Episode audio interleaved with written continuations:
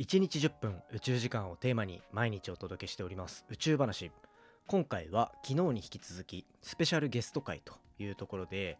火星の表面で走らせる車火星ローバーの世界大会を目指すアレスプロジェクトリーダーのダニシさんに来ていただいております。昨日に引き続きなんですがまあこう最近でアレスプロジェクトの中でどういう状況の変化環境の変化があったのかっていうところだったり、まあ、注目度が一気に増している企業から声がかかったりあとはテレビの取材なんかそういったところもついてきているっていうところで注目度どんどん上がってきているアレスプロジェクトの取り組みについてですねちょっとこうダニシさんの気持ちがあふれる部分もありながらいろいろお話伺ってますのでぜひ最後までお付き合いください Three, two, one. Ignition. Japan. 佐々木亮の宇宙話。なんかちょっと話戻るとはいはい。その人数バーって増えて、まあ、今4号機綺麗に完成してめっちゃ評判良くてこう順調みたいな感じの話だったと思うんですけど、はいはいはい、僕の僕の感覚そのエンジニアリングがゴリゴリできるエンジニア気質のしかも自信満々の3人がマネジメントを前向きに果たしてみんなできてるのか問題がちょっと気になって なんかいや嫌まあって人いそうじゃないですか。鋭いですね。それ、そうなんですよ。そうなんですよって言ったらあれなんですけど、まあ、あの、今、なんとか、なんとかちゃんとチームとして形を保ってしっかりと進められてるのは言っちゃなんですけど僕がかつて経験した経験とかが大きくて、はいはいはい。で僕がこう筑波大にいた頃、まあ、そのさっき言ってた火星ヘリコプターの研究っていうのでこうなんかプロジェクトみたいな感じでいろいろやっていたり僕ももともとは宇宙系のサークルその観察を作るサークルに所属していて PM を務めていたこともあってはい、でまあキューブサットっていう人工衛星を作る団体も同時並行で務めていたみたいのもあってはいはいはい。で、まあ、結論から言っちゃうと、まあ、悪くはなかったんですけど全部なんかこう目立った実績を残すような成功みたいなところまでは至らなかったっていうのがあって当時。当時そうですねでまあそのチームをマネジメントする経験とかが僕になかったりだとか、まあ、チームのメンバーと協力するっていったところ自分でどうやってタスクをやっていくかっていったところの知識が足りなかったな経験も浅かったなっていうのがあってああ。それが今今になって生きてきたといううかわあ、すごい。全体を率いるのには何が必要かっていうのとどこがダメかっていうのは大体なんかこう予想つくんですよね。で全体ミーティングの時にここ進んでないでしょって言ったら案の定すいませんちょっとテストで忙しくてとか言い出すんですよ。それはいいんですがそれを事前にみんなが把握してる状態が作れてないとチームとしてはいずれ崩壊するとかそういうのがあるので。そこを僕がギリギリ見えてるからなんとかなってるだけであって他の幹部2人がちゃんと統括できてるわけでは全くありません。喧嘩しないでくださいね、これで。これあが原因。あの 彼らはぼ僕より若くて学部1年生と3年生なのでゆくゆくはまあ代表になっていくとか、もっと重要なポジションになっていくだろうと思うので今絶賛こんな感じでやるんだよって言いながら進めてる感じですはい。はいはいはいああ、じゃあ、もう、ダニシさん的には、2回、こう自分でちょっとしたチームを率いて、なんか、なんかにこうチャレンジするみたいなのは、2回目だから、まあ、ちょっとは前頑張ってよかったなっていうところが出てきてるっていう状態ってことなんですね。ああ、素敵だな。いや、じゃあ、うまく回回ってよかったですね、本当に。そうですね。まあ、学部生時代にすごく失敗もちゃんと経験しましたし、うまくいったパターンも経験したっていうのが、まあ、ちゃんと生きてきた。当時はなんか、なんでうまくいかないんだろう、なんでダメなんだろうとか、そういうのをすごく考えてましたけど、今になって生きるとは思ってなかったって感じですう。ーんそれってこうローバー本当にこう学生だけでやるって本当にレベル高いことだろうなって思ってるんですけど聞いてて、はいはい。もうどなんだろうなやっぱこう知ら知らない範囲が歴が浅ければ浅いほど広いじゃないですか。はいはいはい。ってなった時にこういうそういうソフトウェア新しくこういうの使わなきゃいけないんだとかも含めこうロボットのハードウェアとかの面でもいろいろ課題出てきた時ってどう解決するんですか？アドバイスくれる人とかがいる状態なんですか？今の段階で。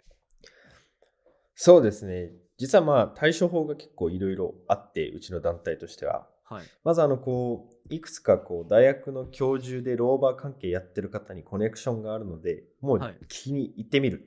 メール出してみると。ここで困っってるんだっていうので教えてもらったり、まあ、あの毎年 URC に出てて上位に出てるようなあの大学えー具体的にはモナッシュ大学っていうオーストラリアの大学なんですけど、まあ、そこにコンタクト取ってちょっとここわかんないんですけどどうやってやったんですかってもう聞いちゃうへえ。で意外と教えてくれるんですよねあ、そうなんだ。優しい。そうです、そうです。意外と優しく教えてくれますし、URC の運営もいろいろ質問すれば教えてくれますし、うんあの、まあそういうので聞いてって、まあそれでもこう詰め切れる範囲はこう限界があるんですけど、はい。まあ一回自分たちでこう手を動かして作ってみれば、あ、そういうことなんだって分かることが多いので。そうですね。100分は一見にしかずじゃないですけど、まあ、100回聞いても1回作ったに及ばないんで、はい。まあ、ちょっと情報収集したら計画立ててパッて作って、ああ、ダメだった、もう一回やろうみたいな感じです。えー、素敵だなマジでそれ。え、じゃあもうあれですか？個人的なこう4号機も綺麗にできたけど、まだまだはいここ直したい、ここ直したいが無限に湧いてくる感じってことなんですね。ああ、もう永遠ですよ、もうそそれは。組み立ててる最中から好き、あの、なんだろう、こう設計をこう見直してる最中から、ああ、全然ダメじゃないかっていうのはあの出てくるんですけど、少なくともちゃんと機能して障害物乗り越えるんで、ローバーとしてはちゃんと手をなしてるって感じですうー。ん。今って、そのはい URC 大会出るって言ってたやつってなんかもう選考始まってるって話をなんか前伺った気がするんですけど、はいはい、そうですね。今ってどんな状況なんでしたっけ？佐々木亮の宇宙話。あはい、えっと、あの、まあ、審査書、一番重要な審査書が2つありまして、はい。で、1つはこう、システムアクセプタンスレビューっていうやつなんですけど、あの、それが最終審査。まあ、最終審査書ってことですね。最終審査書は3月の頭提出です。あめっちゃの、もうめっちゃすぐ、めっちゃ今です。めっちゃ今になってます。で、えっと、それより前に、一番最初、チーム形態どうなってるのとか、もっとこう、ローバー自体というよりかは、チームとしてちゃんと動けてるかってことを見るための審査書があって、うんそれ、プレネマリデザインレビューっていうんですけど、PDR っていうんですけど、それは、まあ、あのちゃんと通ることができて。はい。で、今、最終審査書に向けて動いてるって感じです。今はじゃあ一次審査通過みたいな感じなんですか？そうですね。一応一次審査通過って感じです。でそれがあって次のその最終の書類出して通ったら、はいローバーを走らせるっていう段階に進めるって感じなんですか？そうですね。最終審査書を通すことができたら、あまあ36チームだけ選出されるんですよ。そしたら、まあ、アメリカに実際に、はい、そうです。はそしそしたら実際にアメリカに行く権利を得るっていう感じで、そこからはまだ開発がちょっと続いたり、どうやって持っていくかみたいな話が載ってくるんですけど、はいはいはい、そういうのをやって、えー5月の末から6月頭ぐらいに、えー大会がありますよっていう感じです。うーん5月6月かじゃあまだ結構こう長い戦いの最中って感じなんですねでもそうですね。はい。でも一次審査通過してんのって結構どうなんですか？そこは、まあ、通過しするだろそりゃっていう感じだったのかよしみたいな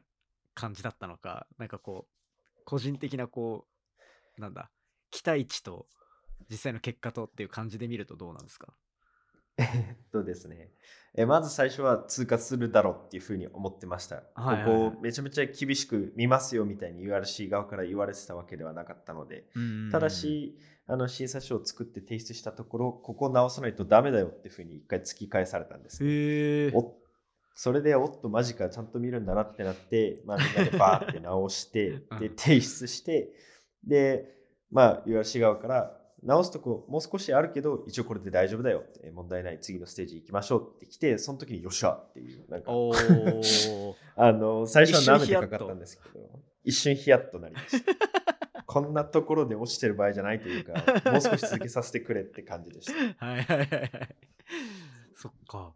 あれですよね。これ、今まではい。日本から出場したチームないんですよね。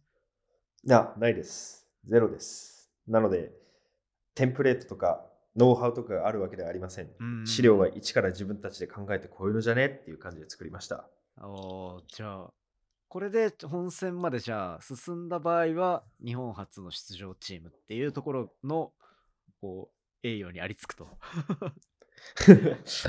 まあその通りその通りなんですが、はい。その今年の大会ってその僕らのプロジェクト自体としてちょっと難しいところがあってはい。とはいうもののさっき国際宇宙産業展行ってきましたって言ったじゃないですか、うん。まあ、これがあの1月の末あたりだったんですけどあはい。と2月の頭かな、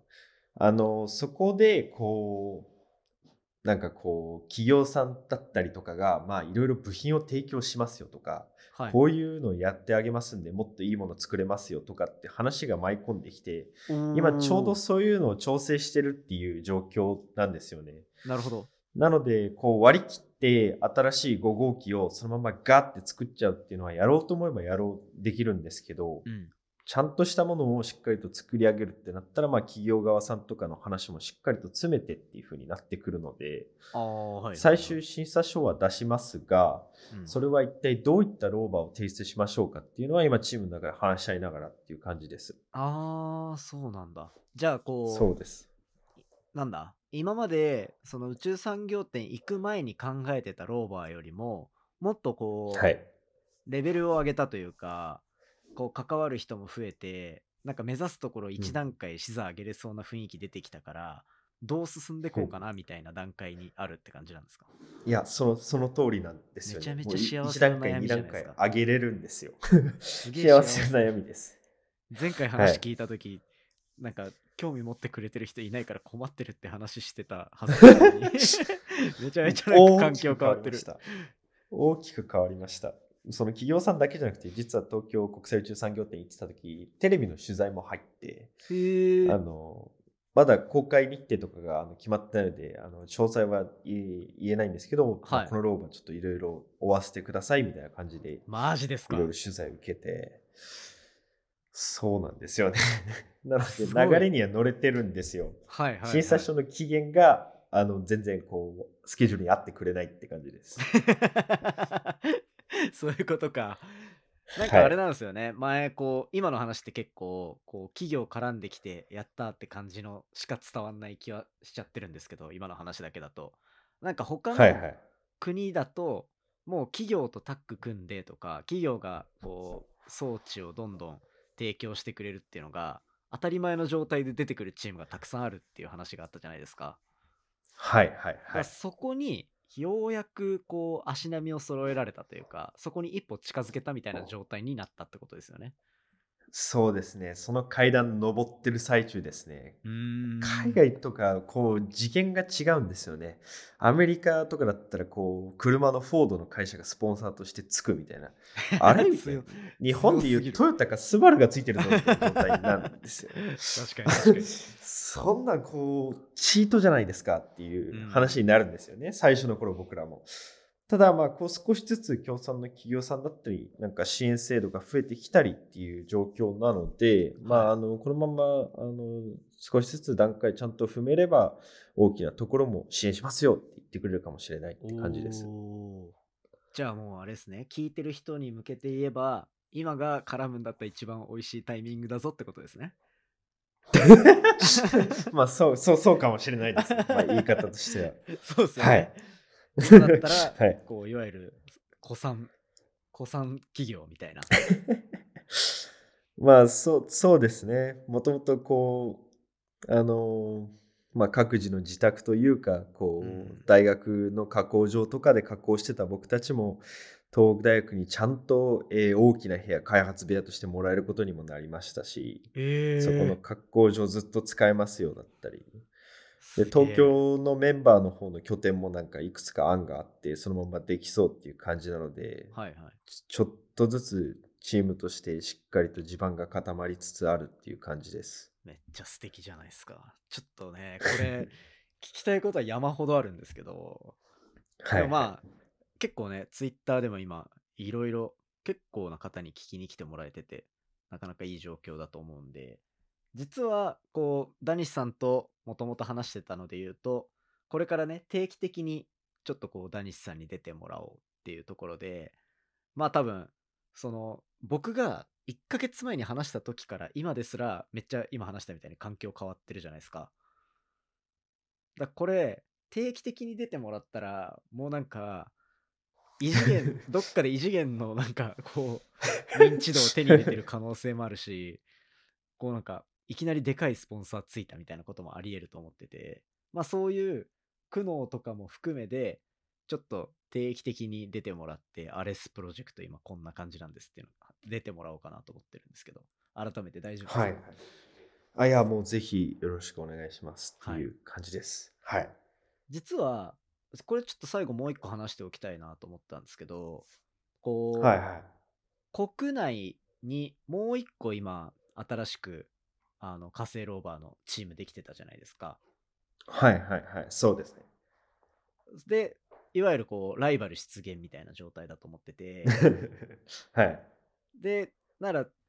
できれば、そこ、そことも、あの、いろいろ僕、声かけてもらって話してたりするんで、なんかこう、同世代で動いてる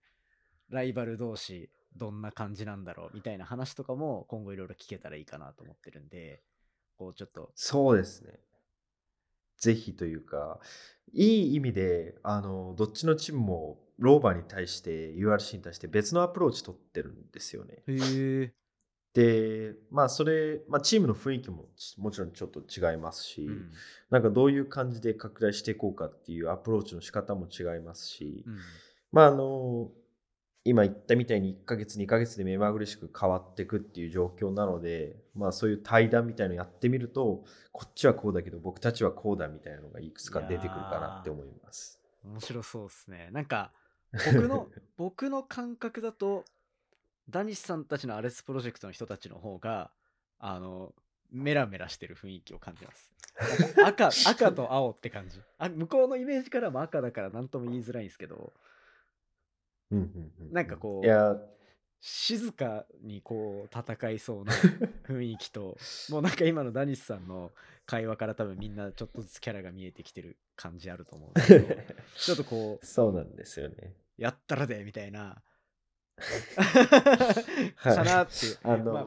はい。彼らの方が、まあ彼らって言うんですけど、もう一つの団体が、あはい。彼らの方がもうもうしっかりと真面目、真面目でというか、まあ、海外に支部があったりとかっていうのは向こうのすごいとこなんですけど、うん。あの、なんかちょっと巷で聞いた話、詳しくは知らないんですけど、ミーティングとかも英語でやってるみたいな、そんな、あの、ちゃんと意識高くこう世界大会に調整していくんだっていう、えーまあ、堅実な方に対して、まあ、ある種ぶっ飛んでるっていうんですけど。